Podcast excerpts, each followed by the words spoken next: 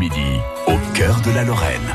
L'histoire, euh, quand vous l'expliquez, Jérôme, elle, elle, elle, est compréhensible, on va dire. Vous nous avez dit que de René II, euh, qui a vaincu euh, Charles le Téméraire à la bataille de Nancy, et de sa femme Philippe de Gueldre, sont nés beaucoup d'enfants, et en particulier deux grandes lignées euh, qu'on retrouvera dans l'histoire de France après, en particulier sur les guerres de religion, euh, oui. les Lorraines et les Guises. Ce sont les deux, enfin deux des fils de ce couple-là. C'est ça, et euh, c'est là où on se dit quand même qu'il euh, y a dans un arbre généalogique euh, régulièrement comme ça, toutes les 4-5 générations, j'allais dire un coup de peps, quoi. Et là, vraiment, vous imaginez, alors je veux pas faire de la génétique à deux balles, hein, mais euh, les enfants issus de René II, qui est quand même le type de la bataille de Nancy, mais qui est aussi un intellectuel et un humaniste, rappelons-le. Hein. Euh, c'est à lui qu'on doit euh, On est au le 15e gymnase. siècle pourtant. Hein. Bah ouais, mais par exemple, il est passionné de géographie. Euh, c'est lui qui va envoyer à, à, au gymnase vosgien, c'est-à-dire une sorte de j'allais dire, alors vous allez me pardonner l'anachronisme, mais euh, une assemblée de savants, des têtes chenues qui réfléchissent. Il y a des géographes. Il y a, euh, il leur envoie ce qu'il a reçu parce qu'il est à la pointe vraiment de la géo. Il adore ça. Hein. Il a reçu euh, l'impression d'un gars qui s'appelle Amerigo Vespucci qui raconte son voyage euh, après Christophe Colomb. Il aurait suivi un peu la route euh, qu'avait pris Christophe Colomb quelques années plus ouais. tôt.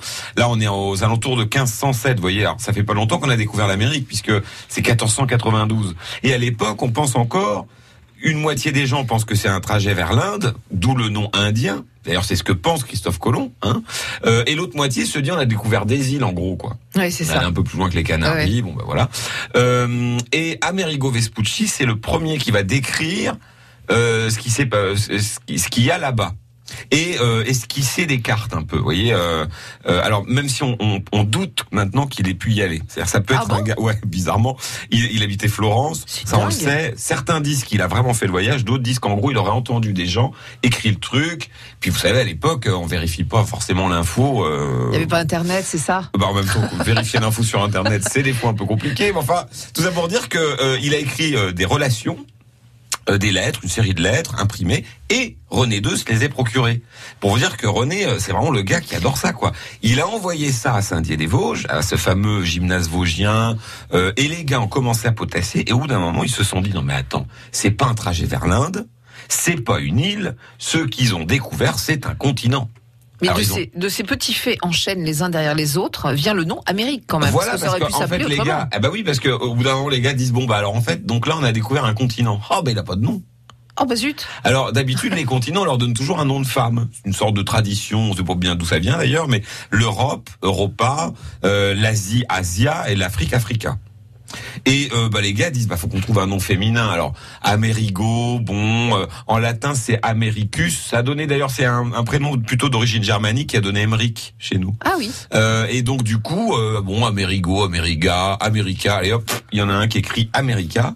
La carte existe toujours, elle est au Congrès des États-Unis, à la bibliothèque du Congrès, et euh, c'est un gars de Saint-Dié qui a écrit America, qui est le nom euh, euh, du continent américain maintenant. Et ça, c'est quand même en grande partie, il faut pas lui enlever ça, dû à, à René II. Donc un intellectuel, Philippe de Gueldre, c'est une caractérielle 2000.